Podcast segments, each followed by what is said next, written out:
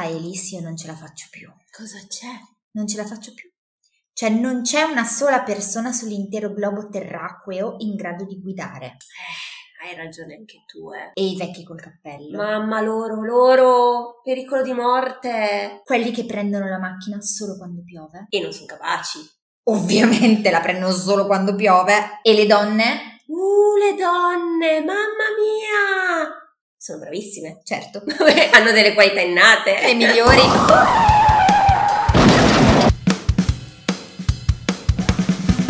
Ciao a tutti e benvenuti su Nerd Attitude, il podcast che racconta le nostre passioni, la cultura nerd e pop. Io sono Sally, io sono AelyS e andiamo a presentarvi la nuova puntata di Dateci cinque. Benvenuti! Anche questa settimana abbiamo la nostra personalissima classifica e un tema tutto nuovo da sottoporvi e come ogni settimana, no, non ogni settimana, perché non usciamo tutte le settimane. Esatto, usciamo una volta al mese. Scusate, come ogni mese, ho perso la cognizione del tempo, vi diamo anche il vincitore dello scorso sondaggio. Sondaggio che vi ricordiamo era sui migliori fratelli o sorelle del mondo nerd. Avevamo lasciato a voi la categoria dei libri e gli sfidanti erano le sorelle March di Piccole Donne, gli Stark, i Pevensey, i Baudelaire e le sorelle di Ragione e Sentimento, Dashwood. Ecco, proprio loro! Benissimo! Devo dire che inaspettatamente, cioè, ma come ci state stupendo! A ogni puntata imparate a leggerci sempre meglio. Bravi. Nella mente e nel cuore. Fiere di voi! E avete votato la coppia di fratelli che abbiamo votato anche noi. Non sono una coppia, sono in tre. Hey! Però noi diciamo coppia, così! Hanno vinto i fratelli Baudelaire da Lemony Snicket, una serie di sfortunati eventi. La soddisfazione. Sì. E non posso che concordare con voi, il loro vincolo amore, affetto fraterno, eh, per me è difficile da mm, sorpassare. Fantastici, fantastico anche il libro dal quale sono stati presi. Ma anche il film, a me e era anche la serie tv. E anche la serie tv, sì. Sì. Tutto molto bello, tutti molto bravi, bravi anche che non avete votato i più scontati, perché in realtà secondo me erano un po' gli outsider. Sì. Rispetto agli altri. Oddio, che le sorelle di Ragione Sensimento. Sì, vabbè, però sai qualche romanticona, nostalgica, sì, divoratrice di Jane Austen. Mm. È vero, magari c'è. Ma bando alle ciance e arriviamo al succo, all'argomento della nuova puntata. Potreste averlo intuito. No, non sono i vecchi col cappello. No, non sono loro. No, non sono le donne. Anche se però una puntata su migliori vecchi con cappello del mondo nerd. Basta, eh, preparatevi, preparatevi. Segnata, sappiate che ci sarà. E ogni promessa è un debito. Adesso ci tocca farla, voglio vedere cosa riusciamo a trovare. No. Non è questo. Potremmo introdurre questa nuova puntata con degli aneddoti. Ah, che bello. Ad esempio, quella volta che AelyS, sì, alla guida di un mezzo pericoloso come una bicicletta, Graziella, modello Graziella, mm-hmm, di sua madre, mm-hmm, è riuscita a tamponare una macchina parcheggiata. Già. Le sentite le mie mani che applaudono? Non è stato piacevole per niente. Credo meno per te che per la macchina, ma anche alla macchina non deve aver fatto piacerissimo. No, no, no, no. Ho lasciato il segno, diciamo. Madonna mia. Ma come invece non parlare di Sally alla guida, che persa in chiacchiere, persa nel mondo o in visioni oniriche, di sicuro non stava guardando la strada, si sì, stava catapultando a velocità folle mh, addosso delle macchine ferme in coda. Come avrete capito, a me e a AelyS non piacciono le macchine ferme. No. Cioè voi andate, perché se noi siamo dietro è pericoloso. E non datemi mai una mela in mano mentre sto guidando. Ma questo lo teniamo per la prossima volta. Fortunatamente non tutti i piloti, non tutti i guidatori sono come me e AelyS. Per fortuna! Infatti questa puntata è dedicata ai migliori piloti del mondo nerd. Partiamo dalla categoria delle serie tv con una, diciamo, un calice d'annata. Sì, Cat, scena. Sei una bimba e stai dormendo di quel sonno che da adulta ricorderai vagamente come un'esperienza di premorte, quando una voce insistente e onestamente anche un pochino fastidiosa, con quel tono seccato e autoritario, ti riporta nel mondo dei vivi, mondo nel quale tua madre ha lo stesso colore del tuo letto rosso in ferro battuto e l'espressione di chi vuole mandarti a scuola a costo della vita. Ma tu hai mal di pancia e una la- laurea in autoinduzione del vomito. Quindi alle otto e trenta circa accendi la tv sperando di vedere dei cartoni animati e quello che senti è questo.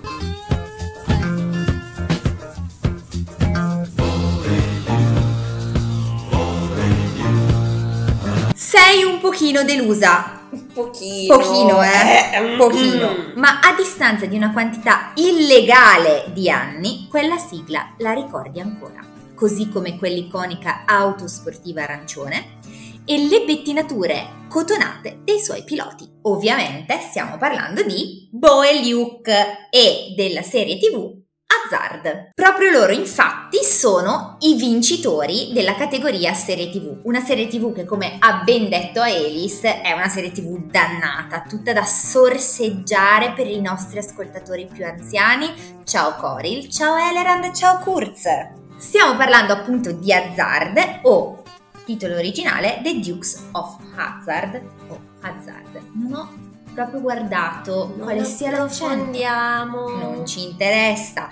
Serie tv statunitense ideata da Guy Waldron e prodotta dalla Warner Bros, che è andata in, on- in onda sulla C B S per ben sette, stagio- sette stagioni di Hazzard. Eh! Dal settantanove all'ottantacinque, ragazzi. Praticamente è finita quella. Sei nata tu. Sono nata io. Esatto. Invece in Italia eh, è passata su Canale cinque dall'ottantuno all'ottantasei. Quando è finita in Italia sono nata io. Ma coincidenze? Non, non credo. credo. Ovviamente in Italia su Canale cinque veniva trasmessa con la solita forma adottata dalla tivù italiana dell'epoca, e cioè totalmente a caso, senza un ordine cronologico, in modo da non permettere a nessuno di capire che in effetti non solo Caro Maestro, ma anche le serie tv americane avevano una trama orizzontale. Cosa? Ebbene sì. Ecco perché, anche un po' per questo motivo e un po' perché ero una bambina, non è che di macchine me ne fregasse tantissimo, quando ho fatto ricerche su questa serie mi sono sorpresa nello scoprire che io della trama effettiva di questa serie non avevo capito nulla. Cioè niente, niente. E che tutto non si riduceva solo a almeno un inseguimento a velocità folle sulle strade sterrate della contea di Hazzard, con sottofondo di musica country, sterzate da veri truzzi, ma in camicia a quadri, e almeno un salto del generale Lee, che rimaneva sospeso per tutta, e dico tutta, la pausa pubblicitaria. Questo è quello che mi ricordo io della serie. Idem. Loro andavano, correvano, yeah. scappavano e scivolavano sulla macchina per entrare dal finestrino. Questo mi ricordo, ma mi ricordo che appunto perché tutto incentrato su questi capper di inseguimenti e loro non venivano mai presi una capper di volta, non possono che essere i migliori piloti delle serie tv a mani basse. Cioè, in realtà però succedevano anche delle cose con una trama bene o male orizzontale e c'erano delle dinamiche addirittura, tipo la distillazione illegale di whisky, il profondo sud degli U S A, una famiglia di cugini e uno zio Jess, ma sono tutte cose che a noi non interessano, non ce ne frega nulla di questo, perché a noi interessano Bo e Luke. Proprio loro. E il generale Lee, ovviamente, eh che per chi non lo sapesse, perché sì, non tutti avete l'età di Coril, è una Dodge Charger arancione del millenovecentosessantanove che, per chi non lo sapesse, come me, è un'automobile d'epoca da corsa. Eh, quest'auto era appunto tutta arancione, aveva i numeri zero uno neri sulle portiere e una bandiera confederata pitturata sul tetto, cioè una sobrietà, classe. Classe ed eleganza. Classe. Classe ed eleganza. Il clacson, peraltro, aveva una tromba che suonava le prime dodici note della canzone Dixie. Chi se la ricorda? Ve la ricordate? Mm. AelyS? Non credo. Mm, Dalla... Ma... Mm. Guardate dalla faccia che sta facendo e che voi non vedete, non credo. Ma parliamo di cose serie. La serie, cose serie, la serie deve la sua po- popolarità proprio alle acrobazie con le auto, soprattutto quelle fatte dai due protagonisti che a buon diritto, come dicevamo prima, eh beh, vincono questa categoria. Volete forse le caratteristiche tecniche del generale Lee? Non le avrete da noi, non le avrete da noi. E le scordate, andate a cercarle, perché non ce l'ho fatta a leggermi le caratteristiche tecniche di un'automobile, neanche per il vostro bene. Ve ne voglio molto, ma non così tanto. Ma secondo me è un bene non, non leggerle. Sì, vero. Eh, sì. Ma, per, ma perché, cioè, anche a chi interessasse, è una spinta verso lo studio e la ricerca. Vi stiamo educando. Sì, sì. Alla veloce, parliamo dei due protagonisti. Luke Duke è interpretato eh, da Tom Wopat. È il maggiore dei cugini, quello moro, sempre in camicia e jeans, quello diciamo saggio, se proprio vogliamo chiamarlo così, perché, cioè, perché anche lui è spericolato e condivide con suo cugino Bo la passione per le corse automobilistiche. È, diciamo, il protagonista della maggior parte delle vicende narrative della serie. Mentre per quanto riguarda Bo, che ha un nome impronunciabile, Beauregard, Beauregard Duke, Bo, Bo, Bo, è invece il cugino biondo bello, quello veramente bello, per citare un affezionatissimo youtuber, eh, farfallone, playboy, scapestrato, un po' di luoghi comuni, quelli che volete metteteceli. Eh, curiosità su Bo, John Schneider, che lo interpretava, si presentò ai provini de- dichiarando di avere ventiquattro anni di età e di essere appunto del sud degli Stati Uniti, perché questa era l'età richiesta dai produttori. Peccato che lui fosse un newyorkese di diciotto anni. Ah beh, dai! Perfettamente in linea con il suo personaggio. Quindi, questi due gi- baldi giovani hanno vinto la categoria. Adesso veniamo al nostro angolino curiosità su questa serie che nel duemiladiciannove ha compiuto gli stessi anni che ha il box oggi. Mamma, spoiler, sono tanti. Molte di queste curiosità faranno rabbrividire le nuove generazioni che ci ascoltano, che sono abituate a quest'onda di politically correct che regna il nostro tempo. Sappiatelo, noi non c'entriamo nulla. Ad esempio, Sorrel Brooke, che nella serie interpreta Boss Hogg, il villain della serie, era un attore di teatro normopeso, ma per rendere il personaggio di questo finto sindaco, che in realtà è un boss mafioso, ancora un po' più sgradevole, ancora un po' più sgradevole secondo i produttori dell'epoca, non secondo noi, secondo i produttori dell'epoca, l'attore indossava, badate bene alle virgolette, non è un termine che ho coniato io, una cosiddetta tuta da ciccione, che rendendolo molto grasso lo rendeva, a detta dei produttori, più sgradevole. Quindi abbiamo il nostro angolo grassofobia. Adesso veniamo all'angolo sessismo. eh, Daisy Duke, la bella cugina dei fratelli Duke, no, la bella cugina dei cugini ah, Duke, ecco. Scusate, di cui però non abbiamo ancora parlato, era interpretata da Catherine Bach, che eh, fece cambiare idea ai produttori, che per la parte avrebbero voluto un'attrice più formosa che, rila- eh, che richiamasse un po' eh, Dolly Parton, la famosa cantante country, la bella formosa e biondina, carina. Eh, al contrario, lei era alta e longilinea, ma aveva questo carisma così spiccato che, non so se si sia sentito, erano le crocche del mio gatto, ma aveva questo carisma così spiccato eh, che fece cambiare idea ai produttori. Piccolo problema, lei aveva questa richiesta di indossare degli shorts cortissimi. Sacrilegio! Fiamme dell'inferno! Ovviamente la censura dell'epoca non lo avrebbe permesso, ma mai nella vita. Per questo, nonostante la temperatura piacevolissima di cinquanta gradi all'ombra della contea in cui veniva girata la serie, dovette indossare un paio di collant super coprenti. Spoiler, erano, erano color carne, sì, cioè, quindi cioè, va, bene. Va, be- va bene, va bene, okay. eh, che eh, contenessero per così dire le sue forme. Il costume però è comunque diventato talmente iconico da essere esposto al Museo Smithsonian di Washington. Ah però, mm-hmm. la vera star, la vera star della serie non sono voi due. Non è Daisy. No. Non è lo zio Jess. No, no. La vera star è il generale Lee. La macchina riceveva infatti circa trentacinquemila missive al mese, cioè da parte no, dei fan. Aspetta, aspetta un attimo. Sì. C'era gente mm-hmm. che usava il suo tempo, mm-hmm. le sue energie mm-hmm. per scrivere delle lettere mm-hmm. ad una macchina, missive, sì. ad un'automobile. Non gente, trentacinquemila persone al mese. Spero trentacinquemila bambini. È dato saperlo? Oh, mamma. Io non credo. Comunque erano addirittura la metà delle missive totali che arrivavano per la serie, cioè divise fra i vari personaggi. trentacinquemila erano solo del generale lì. Gli altri cugini. Cioè scusate, ma io qui sono un attimo uscita dal senno. C'è stata un'altra coppia di cugini. Ah sì? Sì.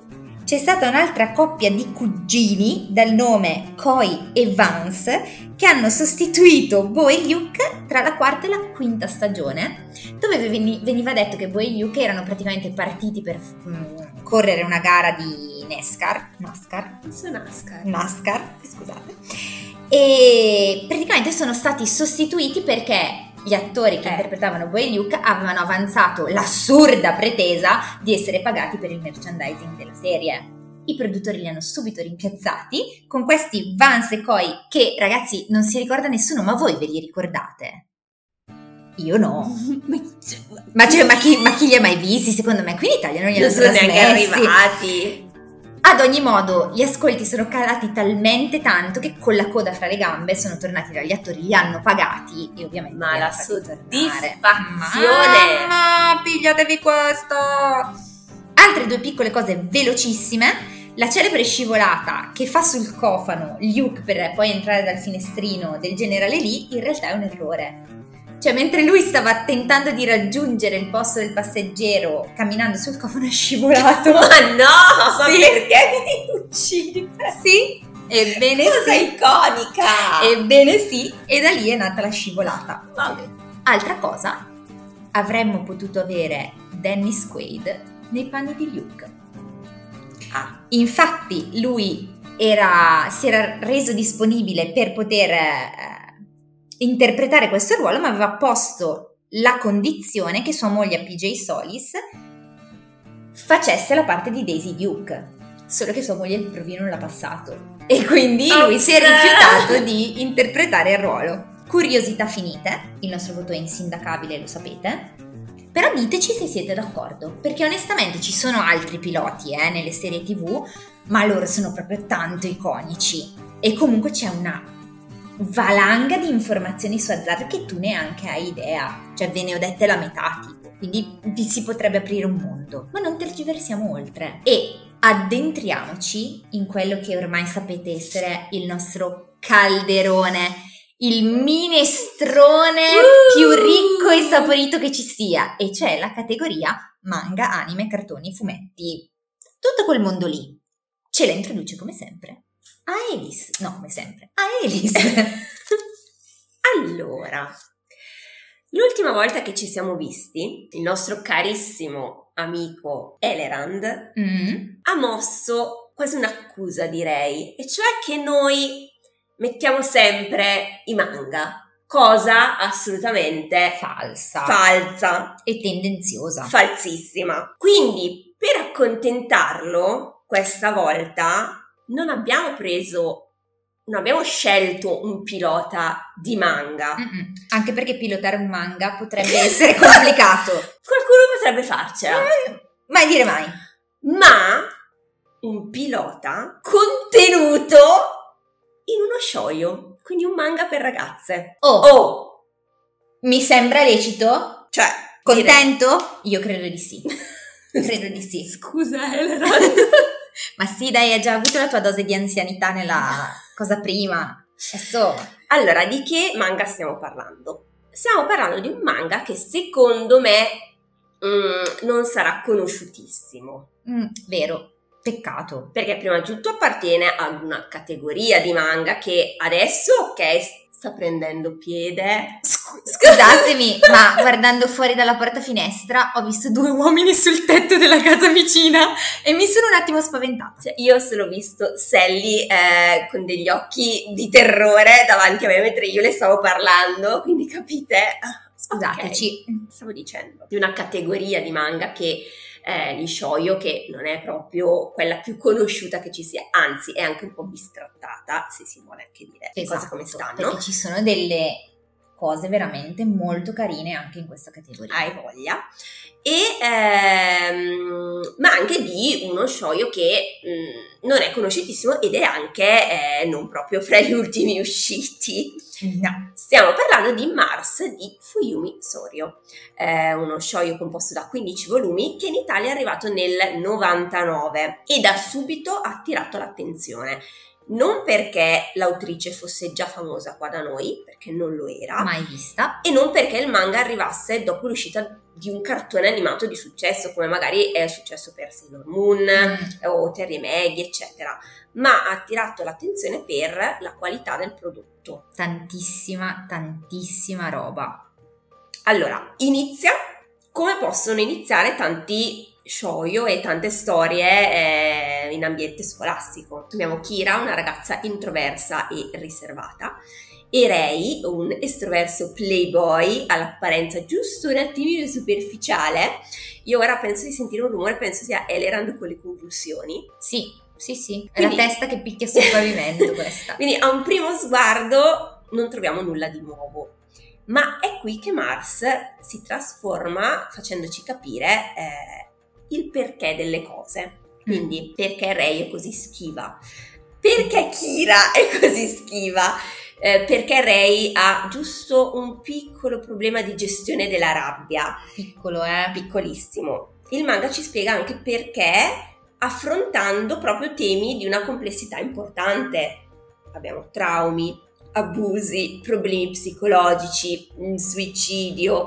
Diciamo che così si allontana proprio dalla spensieratezza tipica di tanti shoujo, trattando sì di amore e amicizia, ma anche di crescita personale e del riuscire a convivere con ciò che si è subito anche in passato. Ma noi ora ci spostiamo su Rei, sul nostro pilota Rei Cascino. È qui che entra in gioco la nostra classifica. Ragazzo bello e carismatico con la passione per le moto. Passione che nutre fin da piccolo quando si trasferisce a Los Angeles per vivere con gli zii e inizia con motocross, pocket bike, mini bike. Ora guida una Ducati Monster. Oh, che nostalgia! Nella vita di tutti i giorni, e scopriamo che non frequenta più il circuito perché ha rotto la sua moto da gara e non ha i soldi per pagarla.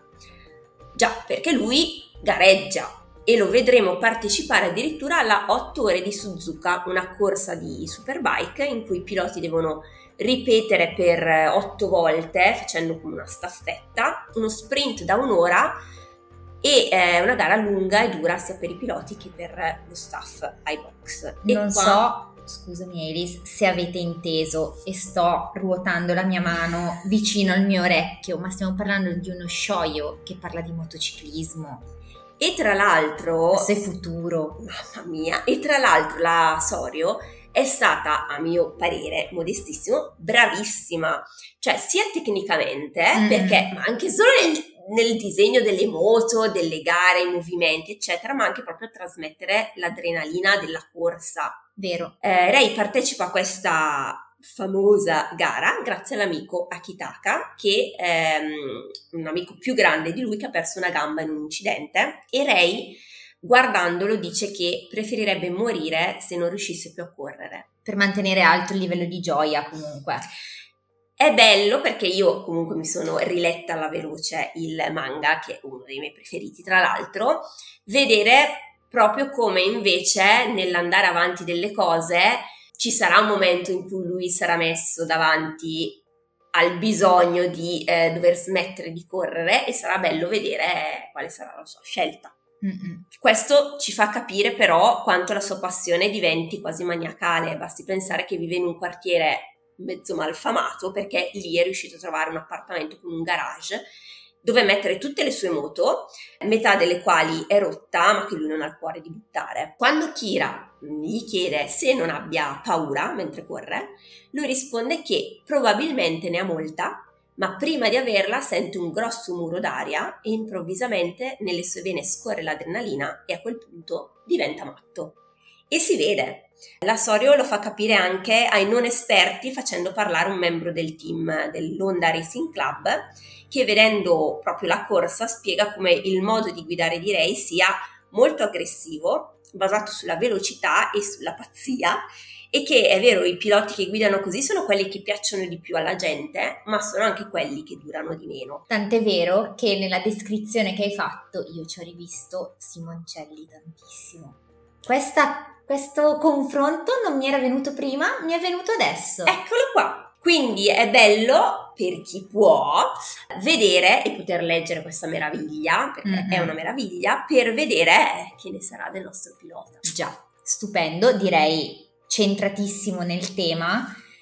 E come se non bastasse, mi sento di aggiungere che in questo manga c'è una crescita dei personaggi incredibile, assolutamente sì. E comunque davvero questa cosa del pilota è un tema molto centrale, sì, perché non è un semplice ok eh, la storia d'amore e il ragazzo sì, il ragazzo piace correre sulle moto, mm. bad boys con il chiodo e che guida la motocicletta, no, lui ha questa passione, quasi una malattia, che lo porta proprio a voler intraprendere quella carriera. Quindi top pilota mm-hmm. del nostro calderone. Ora passiamo invece ad un'altra categoria, e cioè quella dei libri. Nel libro di cui vi parliamo in questo momento non solo è presente un pilota molto famoso nell'immaginario collettivo, il libro stesso infatti è scritto da un pilota e se lo conoscete avrete già capito o quantomeno intuito che stiamo parlando del Piccolo Principe. Ah. Uno, penso, dei libri più famosi di sempre. Penso Credo sia io. Il libro più tradotto dopo i testi religiosi, una cosa del genere. È scritto appunto dall'avviatore e militare francese Antoine Jean-Baptiste Marie-Régé de Saint-Exupéry, Exupéry, che grazie al Signore è noto anche con lo pseudonimo di Tonio. Come? Come lo chiameremo noi? No! Proprio così. Tonio, chiameremo Antonio. Così. Eh beh, anche tu non puoi avere cinquecento nomi e aspettarti, eh? Perché, vi chiederete, questo libro così poetico e ricco di contenuti finisce in una classifica sui piloti? Beh, ve lo abbiamo appena detto fondamentalmente.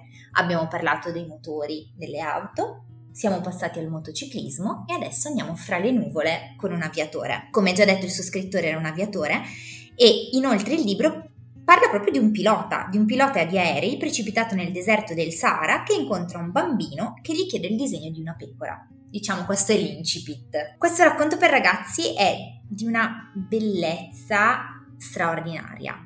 Cioè, so che ci sono un sacco di persone che quando ti chiedono... cioè che quando chiedono qual è il tuo libro preferito e gli si risponde Il Piccolo Principe fanno le brutte facce come per dire che banalità, è bellissimo, cioè è obiettivamente un racconto stupendo che affronta temi come il senso della vita, il significato dell'amore, dell'amicizia. Infatti una delle mie parti preferite ad esempio è proprio quella con Il Piccolo Principe e la volpe, ma non ci interessa in realtà la trama del Piccolo Principe perché la classifica di quest'oggi parla di piloti, quindi parliamo del nostro pilota, o meglio di quello all'interno della storia, il narratore della storia. È l'unico personaggio con il quale il Piccolo Principe stringe un rapporto d'amicizia sincero, un uomo che non scende facilmente, eh, non cede, scusate, facilmente allo scoraggiamento, pur trovandosi all'inizio a dover affrontare l'immensità del deserto da solo, completamente da solo. Non demorde mai, ma anzi mette tutto se stesso nel tentativo di uscire dalla situazione in cui si trova, e inoltre fino alla fine si dimostra fedele e leale al piccolo principe, assicurandogli che non si dimenticherà mai di lui e gli starà sempre vicino, anche quando, essendo un ottimo pilota, riesce poi ad andarsene, ad andarsene e ad uscire dalla situazione.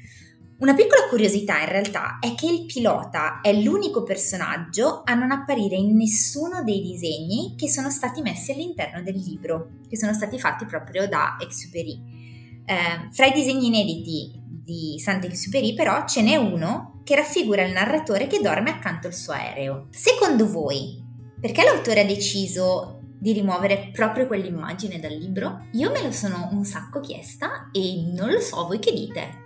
Fatecelo sapere. Sì, sono stracuriosa di vedere anche le vostre menti che cosa elaborano sulla cosa. Questo pilota poi ci riporta a quello veramente esistito, e cioè il nostro caro buon vecchio Tonio. Tonio! Che per primo ebbe un incidente aereo anni prima di scrivere il racconto, che lo bloccò effettivamente nel deserto del Sahara con un suo collega, evento nel quale rischiò la vita appunto a causa della disidratazione. Molto probabile che questo evento lo abbia poi segnato così tanto da spingerlo a farne l'inizio del suo racconto del Piccolo Principe. La lealtà e il rispetto per il valore dell'amicizia dell'autore si intuiscono bene dalla dedica del libro, che mi sento di leggervi e dice così: «Domando perdono ai bambini di aver dedicato questo libro a una persona grande. Ho una scusa seria. Questa persona grande è il migliore amico che abbia al mondo. Ho una seconda scusa. Questa persona grande può capire tutto, anche libri per bambini. E ne ho una terza. Questa persona grande abita in Francia, ha fame, ha freddo e ha molto bisogno di essere consolata. E se tutte queste scuse non bastano, dedicherò questo libro al bambino che questa grande persona è stata. Tutti i grandi sono stati bambini una volta, ma pochi di essi se ne ricordano. Perciò correggo la mia dedica a Leon Werth, quando era un bambino».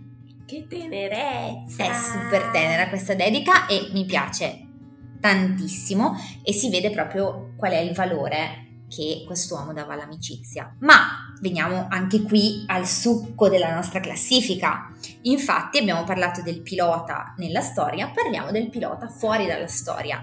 Tonio infatti inizia la sua carriera da pilota nel millenovecentoventisei, quando viene assunto per trasportare la posta da Tolosa a Dakar. Da Tolosa a Dakar, giusto quei cinquemila chilometri, ma così, minuti. Una cosa semplice. Diventa poi direttore della linea aeropostale argentina-Francia, e per questo lavoro viene anche molto elogiato, perché era molto bravo nel suo lavoro eh, di direttore di questa linea aeroportuale, aeropostale, scusa. Fra le altre cose, una volta tornato in Francia, brevetta numerose invenzioni, fra le quali un dispositivo per l'atterraggio di aerei e altri sempre relativi a dettagli tecnici dei velivoli. È proprio nel millenovecentotrentacinque che, tentando il ride Parigi-Saigon, Exupéry tramuta la sua avventura in una sciagura nel deserto. In seguito, come detto, durante la Seconda Guerra Mondiale, si arruola come aviatore. Proprio durante questo periodo un grave incidente lo costringe a eh, ripararsi a New York, a riparare a New York, dove dopo varie vicissitudini chiederà di essere arruolato nell'aviazione americana proprio per poter tornare in Francia volando. Eh, saranno poi proprio gli statunitensi a pubblicare per primi piccolo, il Piccolo Principe, che invece verrà pubblicato in Francia soltanto dopo la morte dell'autore nel millenovecentoquarantacinque. Nella sua patria natia, nella sua terra natia, il libro è stato pubblicato dopo, uh, dopo la sua morte. Assurdo che sia stato pubblicato prima in America. Exupéry morirà proprio in volo poi, durante l'ultima di cinque missioni di ricognizione fra la Sardegna e la Corsica, all'età di soli quarantaquattro anni. Ma no! Ebbene sì, però è stato pilota fino in fondo. Ma no! Eh, lo so, lo so. Peraltro è scomparso, cioè della sua morte non si è saputo il motivo per un sacco di tempo, fino a che poi hanno ritrovato la carcassa dell'aereo, e a quanto ho capito sembra sia stato abbattuto da un caccia tedesco. Ah, però voglio approfondire, perché c'è un sacco di mistero dietro mm. questa dietro questa morte. Mm-hmm. Sarete d'accordo con noi che ovviamente il miglior pilota o comunque quello più rappresentativo del mondo libresco, è proprio il nostro Tonio, che ha vissuto tutta la sua vita fra le nuvole e ha fatto di un pilota il protagonista del suo racconto più famoso in assoluto. Ma chiudiamo la parentesi libri e spostiamoci nel mondo dei videogiochi. Vai a AelyS. Se io dicessi Final Fantasy, e vi sento già e basta! Dicessi Final Fantasy e Sid, tanti eh, direbbero eh, è brave, ma quale Sid? Perché la saga di Final Fantasy, noi sappiamo alcuni elementi eh, ricorrenti che troviamo in ogni capitolo, che sono per esempio i Chocobo, i Moguri e i Sid. Tra l'altro da poco, sì dai, da poco, non da tantissimo, si è visto il Sid del, di Final Fantasy sedici, e vi dirò, ah sì, vi dirò, vi dirò, ma noi di quale Sid stiamo parlando? Dell'amatissimo Sid Haigwing di Final Fantasy sette. Possiamo dire, sì lo possiamo dire, forse il Sid più famoso, visto che è stato mm. scelto come Sid ufficiale della saga eh, parallela di Kingdom Hearts, dove troviamo tanti personaggi proprio del mondo di Final Fantasy. Di tutte le saghe. Esatto. Parliamo di Sid, pilota molto esperto nei cieli, per mare, nello spazio. Eh, questo è un tasto un po' dolente, che toccheremo dopo. Così, così. Sid è un uomo di trentaquattro anni, io gliene davo almeno dieci di più. Ma anche quindici! Ammazza! Ecco, qui sul game, sul character design dobbiamo un attimino rivedere le... Quindi, mh, ma sarà magari per l'aspetto un po' ruvido? Perché fumare tutte quelle sigarette non gli ha fatto molto bene? O perché quando abbiamo giocato il gioco eravamo delle piccole microbe bambine? Anzi, quando tu hai giocato il gioco, perché io ho giocato solo al remake. Non lo so, io vederlo tuttora... Mh, dai, almeno un quarantaquattro glieli do. Ma no, ma glieli dai l'età dei nostri mariti, eh. Lo so, più giovane. Vabbè. All'inizio ci appare come un personaggio rude, rozzo, scostante. Pensiamo anche al solo fatto che non fa altro che imprecare. Infatti, almeno metà dei suoi dialoghi è censurata in maniera anche comica. È schietto, non si nasconde dietro a una maschera. Praticamente e... è la signora Lilly. Sì. È lei! Oh. È proprio così come lo vedi. Eh, spesso può sembrare menefreghista, infatti quando ci sono um, riunioni o l'organizzazione dei piani lui spesso dorme, ma in fondo noi sappiamo che questi personaggi hanno un cuore d'oro eh, grandissimo. Ed è bello vedere, anche se non, questa cosa non ci stupisce nel mondo di Final Fantasy, perché Final Fantasy ci ha sempre abituato bene in questo, è bello vedere il cambiamento che Sid farà, arrivando ad essere pronto a sacrificarsi per gli altri, mitigando un po', ma non troppo, questo suo caratteraccio, quindi senza snaturarlo, snaturarlo, snatularlo, e mostrando una maturità tale eh, da fargli prendere il comando del gruppo in una determinata occasione. Quindi è bello vedere cosa ci sta dietro anche però questo caratteraccio di Sid, perché no, non è nato così, non è nato con gli occhialoni d'aviatore, la sigaretta in bocca e eh, l'imprecazione facile. Quando lo incontriamo lui è un pilota militare della Shirra, eh, pilota il suo amato Tiny Bronco, un piccolo aereo, e la Haigwing, una nave volante bellissima e meravigliosa. Ma in realtà il suo sogno è da sempre essere il primo uomo eh, a viaggiare nello spazio. Sogno che è riuscito a sfiorare con le sue dita e che gli è stato strappato dalle mani. Non diremo come, perché sarebbe comunque uno spoiler, ma questo trauma eh, lo ha portato a sviluppare una collera, una rabbia eh, costante, proprio è sempre lì, ma è sempre lì. Il livello è quello. Totalmente, una rabbia verso se stesso, verso il mondo in generale, che ha plasmato il suo celeberrimo caratteraccio. Non è ancora apparso nel remake, Mm-mm. quindi curiosissima. Mh, è uno dei pochi, mancano lui e Vincent forse? Sì, penso di sì. Yuffie sì, ne? Eh sì, ha avuto il suo D L C. Ha avuto il suo D L C. Ne mancheranno di sicuro degli altri, non ci siamo dimenticati, però va bene. Eh, ma c'è una piccola news. L'attore di motion capture che eh, fa Cloud ha pubblicato una foto dal set in abiti da lavoro, per così dire, con altri due colleghi in posa. Quindi Cloud nella sua posa tipica, alla sua destra c'è un altro attore che probabilmente, vista la posa, fa Barrett, mm-hmm. e a sinistra ancora un altro attore con le mani sui fianchi. Una cosa abbastanza riconoscibile, normale diciamo, perché mani sui fianchi, però noi sappiamo essere usata più e più volte dal nostro pilota. Un pilota rozzo, eh, volgare, dal caratteraccio assurdo, ma da un talento super e, ripetiamolo, dal cuore d'oro. E poi abilissimo. Quindi, ragazzi, sa guidare miei, di tutto, tutto sa tutto. guidare. Pure il razzo stava per guidare e invece l'hanno no. tolto, rubato. Bene, quindi abbiamo parlato di automobili, abbiamo parlato di moto, abbiamo parlato di aeroplani e anche di navi volanti e più o meno anche di razzi. Sì. E adesso che noi abbiamo fatto le nostre e le vostre scelte per queste categorie, lasciamo a voi la palla per la categoria dei film. Proprio così. Beh, allora qui ce n'erano proprio a secchiate, potevamo gettarvene addosso a secchiate.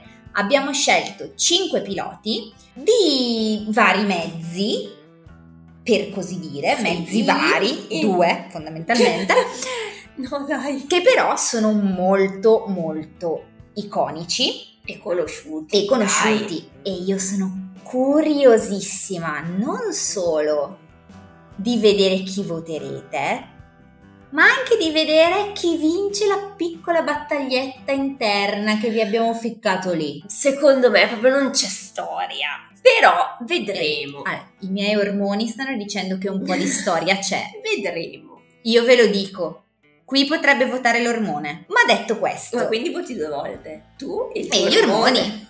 Ok. Ci sta. Ci sta? No, non votate due volte, ricordatevi che si vota una volta sola. Detto questo, procediamo. Allora, il primo pilota da noi selezionato con cura è un certo Pete Mitchell di Top Gun. Beh, beh, beh. Altro iconicissimo personaggio del cinema e amante della famiglia. La famiglia viene prima di tutto per Dominic Toretto di Fast and Furious, che adesso puoi andare in pensione, Dominic, te lo diciamo. Vai, vai sereno, goditi la famiglia. Passiamo a Star Wars. Potevamo, ma anche ma voi, vi ma pare, potevamo lasciar ma fuori. Vi pare Han Solo? Potevamo? No, eccolo qua per voi. Però se mettiamo Han Solo dobbiamo mettere anche un po' la sua controparte giovane, le nuove leve, le nuove leve, un altro pilota veramente molto togo, come direbbe mia madre. Stiamo parlando di Poe Dameron o Dameron. Poe, Poe. Stiamo parlando di Poe. Sì, vai Poe. Questi erano gli ormoni.